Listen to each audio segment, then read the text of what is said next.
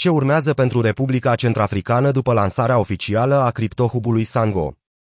Republica Centrafricană a lansat criptohubul Sango. Inițiativa este finanțată de guvern și își propune să faciliteze extinderea pieței regionale a activelor digitale. Programul Sango vine după ce țara a adoptat Bitcoin ca mijloc legal de plată în aprilie.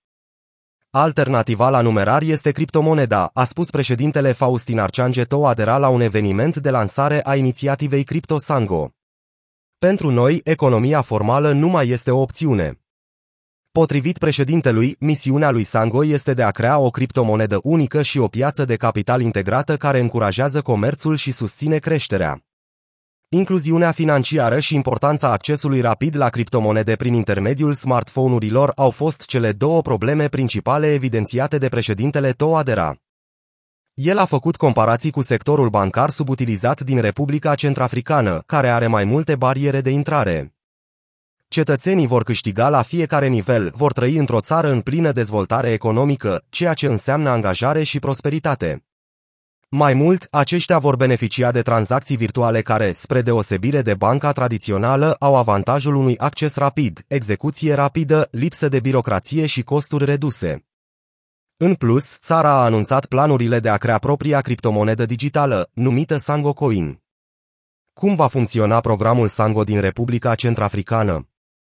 Inițiativa Sango este susținută de Adunarea Națională din Republica Centrafricană și este condusă în primul rând de președintele Toadera.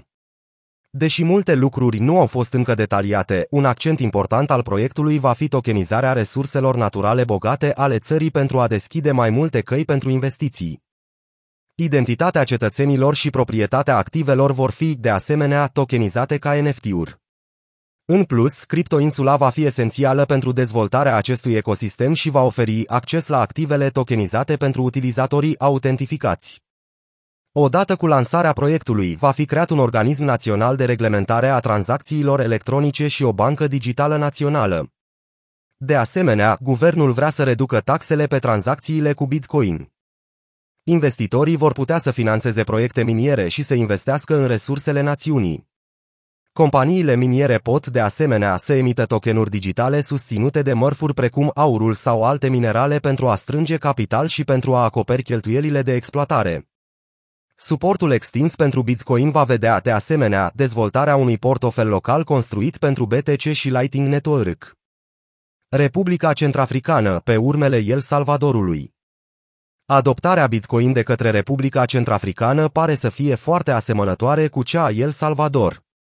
În septembrie, țara din America Centrală a adoptat Bitcoin ca mijloc legal de plată, împreună cu portofelul său sponsorizat de guvern Kivo.